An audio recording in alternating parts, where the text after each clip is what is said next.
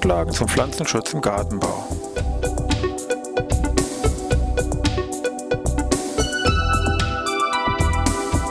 Ein wöchentlicher Podcast der Forschungsanstalt für Gartenbau an der Fachhochschule Weinstefan von und mit Thomas Lohrer.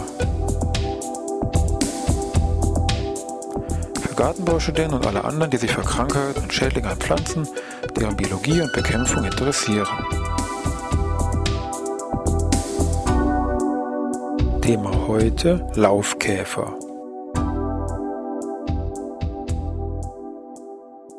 Ja, ich begrüße wieder hier aus Weinstefan zur neuen Podcast-Folge Pflanzenschutz im Gartenbau. Mit dem Thema Nützlinge haben wir uns ja schon mal verschiedenartig beschäftigt. Wir haben uns ja schon mal mit dem Bereich Flurfliegen oder Marienkäfer oder Schwefliegen schon mal ein bisschen näher angesehen. Haben wir schon eigene Podcast-Folgen, natürlich viel noch ein paar und heute wollen wir uns eben mal mit dem Thema Laufkäfer beschäftigen. Laufkäfer ist eine eigene Käferfamilie, die der Karabide, die natürlich vom Namen her würde man schon vermuten, sich mehrlich am Boden irgendwo bewegen, was auch richtig ist, und dort eben hier, ich sag mal, durch die Gegend laufen. Es ist eine recht große Käferfamilie. In der Summe, jetzt mal weltweit betrachtet, gibt es ungefähr erstaunliche 40.000 Laufkäferarten. Allein in Deutschland bleiben davon zumindest noch etwas über 500 Arten, also schon ein sehr großes Feld, was sich hier bei diesen Laufkäferarten auftut. Die Laufkäfer kommen jetzt nicht nur, was man so vermuten würde, eben hier im Bereich Gärten, öffentliches Grün vor, sondern eben auch in deutlich vielen anderen Lebensbereichen, landwirtschaftliche Flächen, Wälder, aber auch solche, sag mal, Sonderstandorte, wie meinetwegen Moore oder auch Küstengebiete. Oft sind solche Laufkäfer eben artabhängig an ganz bestimmte enge Biotope, sag ich mal, gebunden, werden deswegen auch oft ganz gerne hier als Bioindikatoren hergenommen. Das ist aber auch klar, wenn dann diese, sag ich mal, Spezialbiotope abnehmen oder ganz verschwinden, dass dann eben sehr schnell viele Arten von diesen Laufkäfern hier auf der roten Liste einmal landen. Mit Blick auf die Thematik Nützlinge muss man ganz klar sagen, dass es hier im Wesentlichen so ist, dass Larve als auch die Imagenes hier räuberisch unterwegs sind, hier eben meist wie geschildert am Boden laufen. Es gibt aber auch, sei schon hier erwähnt, verschiedene Laufkäferarten, die in den Bäumen umherklettern und dort hier Jagd auf andere Insekten und Tiere machen. Tiere selber sind von ihrer äußeren Erscheinung relativ schnell, sagen wir, als Laufkäfer anzusprechen. Schlanke, stattliche, recht kräftige Tiere, meist dunkel gefärbt mit einem metallischen Glanz, relativ gut hier zu Fuß, mal relativ auffällige Flügeldecken, kaum beißende Mundwerkzeuge, elfgliedrige Fühler, also in sich eine relativ augenscheinliche Erscheinung. Viele Laufkäferarten haben relativ breites Nahrungsspektrum, also stellen hier Insekten, Spinnentieren, Regenwürmern, aber auch Schnecken nach. Andere sind dann eben schon ein bisschen spezialisierter von ihrem Nahrungsspektrum. Das heißt, manche Arten sind speziell also auf Gehäuseschnecken hier spezialisiert. Die sind auch dementsprechend so ein bisschen körperlich fallen die auf, weil sie eben, damit sie in diese Schneckengehäuse auch sehr gut noch hinein können. Also hier der Schnecke, die sich hier vielleicht versteckt, noch hinterherjagen können. Hier eine schmale Brust und einen schmalen Kopf. Es gibt sehr kleine, fast schon eher im Millimeterbereich groß oder kleine Laufkäfer, wenn man so will, die sich halt Kolembolen, also Springschwänzen, hier im Boden nachstellen. Es gibt äh, sogenannte Puppenräuber, verschiedene Laufkäferarten, die also hier äh, Raupen in Bäumen als Nahrung nachstellen. Es gibt auch Arten, die sehr flach sind. Da kann man schon vermuten, aha, das sind also Laufkäferarten, die unter der Rinde hier irgendwelchen anderen Insekten hier als Beute nachstellen.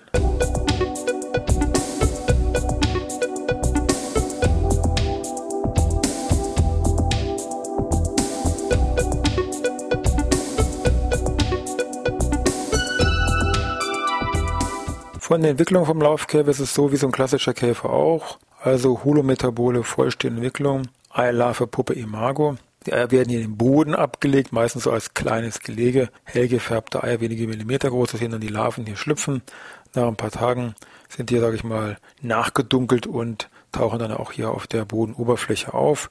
Das sind ähm, sehr langgestreckte Larven mit drei Beinpaaren und einem vorstehenden Kopf und durchlaufen eben hier dann drei Stadien, drei Larvenstadien verpuppen sich dann später hier wieder zum Käfer, wobei die Verpuppung im Boden stattfindet mit eben einer für viele Käfer eben typischen freien Puppe, wo man also die Extremitäten noch gut erkennen kann. Laufkäfer durchleben in der Regel eine Generation pro Jahr, wobei es da zwei verschiedene, ich sag mal, Lager gibt. Bei den einen ist es so, dass die Larve überwintert, das heißt also der Käfer taucht im Frühjahr auf und der Ablage der Eier- und Larvenentwicklung erfolgt dann hier im anschließenden Herbst. Deswegen wird diese Laufkäferkategorie, sage ich mal, als Herbstbrüter bezeichnet. Das andere Lager, das ist dann so, dass hier die Käfer überwintern.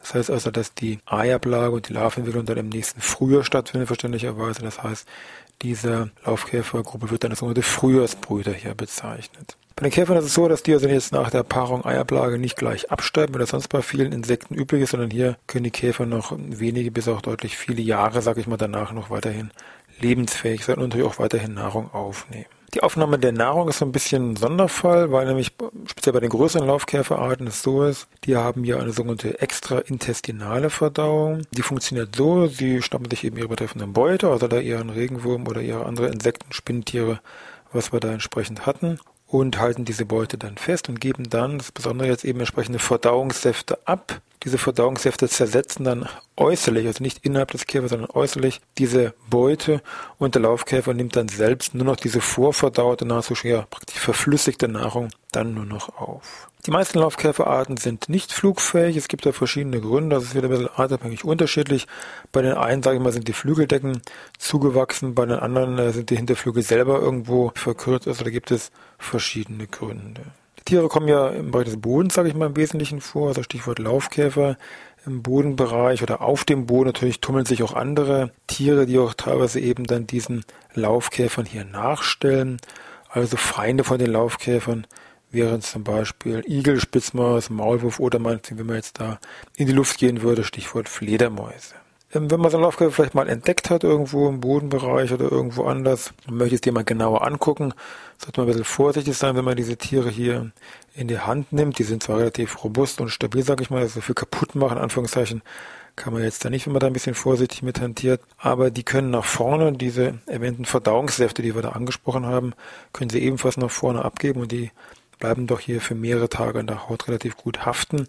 Und nach hinten können sie auch entsprechend irgendwelche übelriechenden Substanzen abgeben, die natürlich auch vielleicht nicht so erwünscht sind. Extremfall nur hier am Rande. Hier Stichwort Abgabe von Stoffen rückwärtigerseits durch den sogenannten Bombardierkäfer, der hier mit einem lauten Knall und so ein deutliches Gasgemisch entsprechend hier rückwärtig seinem Angreifer hier entgegenspritzen kann.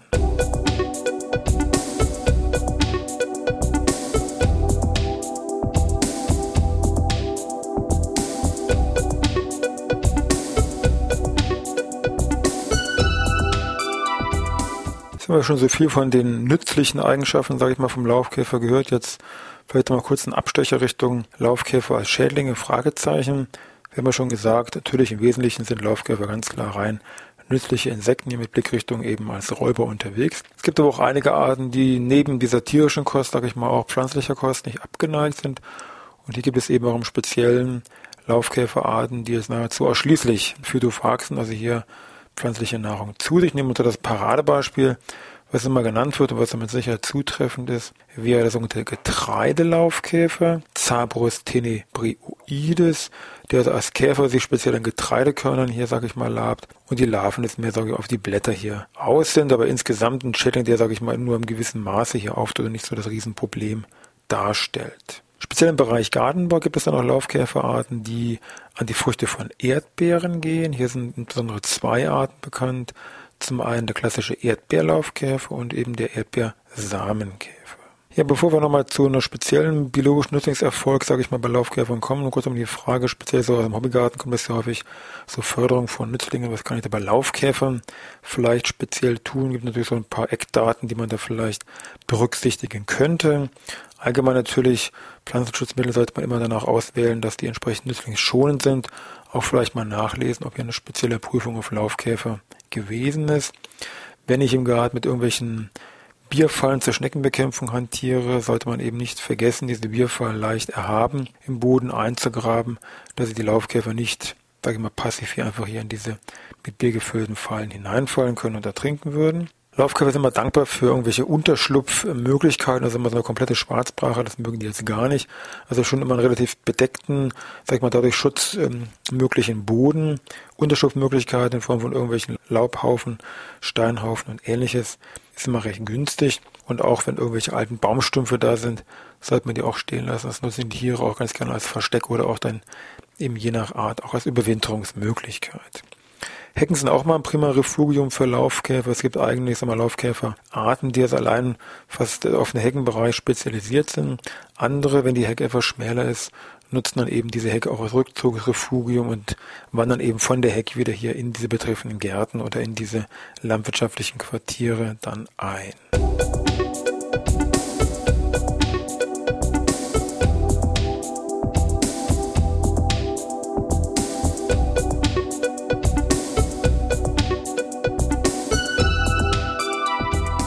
Ja, also wie wir gesehen haben, Laufkäfer ganz wichtige Nützlinge und es gibt ja auch eine wir, berühmte Geschichte zum Thema Nützlingseinsatz von solchen Laufkäfern und zwar speziell eben weniger von Arten, die jetzt im Boden aktiv sind, sondern Arten, die hier im Baumbereich Raupen nachstellen. Und zwar geht es hier speziell um die Puppenräuber, also die Gattung Carlosoma und hier im Speziellen eben um den großen Puppenräuber Carlosoma sycophanta, der also Raupen im Baumbereich, speziell sagen wir Schwammspinner oder Goldafter hier im Baumbereich sehr effektiv nachstellt. Diese Raupen sind mal irgendwann von Europa nach USA, sage ich mal, eingeschleppt oder verschleppt worden, haben dort zu größeren Fraßschäden, zu Kalamitäten geführt und die Idee war einfach dann in Amerika, können wir nicht irgendeinen Nützling nachführen, dass der hier, sage ich mal, ein bisschen auf biologische Art und Weise das Ganze reguliert, hat dann eben hier diesen großen Puppenräuber da ins Visier genommen, hat zu Beginn des 20. Jahrhunderts, 1905 bis 1910, einen Teil von Tieren hier nach Amerika überführt, dort etwa zu einem größeren Stock, sage ich mal, herangezüchtet, so bis zu 20.000 Tieren und dann eben solche kleineren,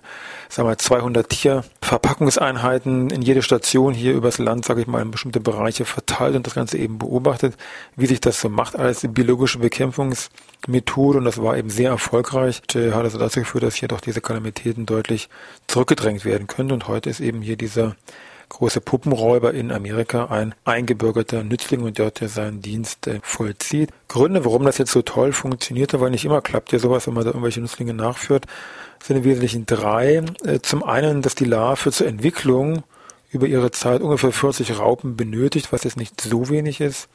Die Käfer selber brauchen über das Jahr verteilt nochmal deutlich mehr, so schon teilweise die zehnfache Menge. Anderer Punkt ist, die Larven sind also sehr laufaktiv, können damit auch größere Flächenareale dann, sage ich mal, erobern in ihrem Sinne.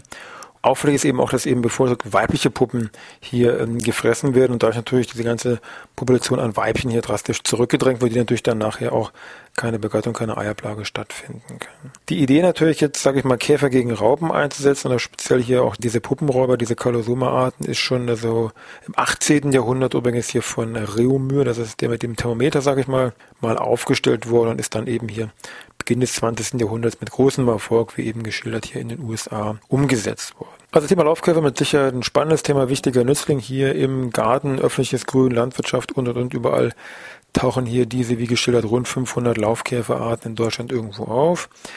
Ein paar Buchtipps vielleicht am Ende. Heute habe ich es mir im Podcast ein bisschen einfach gemacht, weil ich habe einfach ein kleines Taschenbuch geschrieben, mir ein Buchkapitel genommen, was ich selber geschrieben habe, auch zum Thema Laufkäfer. Hier so ein kleines Buch, kann ich Ihnen auch vielleicht mal, sage ich mal, empfehlen, nennt sich Marienkäfer, Glühwürmchen, Flurfliege und Co. aus dem Pala Verlag. Also da habe ich einfach nur das Laufkäferkapitel in Wesentlichen, sage ich mal, hier mündlich vorgetragen. Deutlich mehr Infos oder speziell Laufkäferbücher ist insbesondere das Buch von Wachmann, Platen und Barn zu empfehlen. Sich einfach nur Laufkäfer, Beobachtung, Lebensweise aus dem Naturbuch. Verlag ein sehr schönes Buch, sehr reichhaltig hier bebildert von über ja, fast der Hälfte der vorkommenden Arten, also über 200 Arten.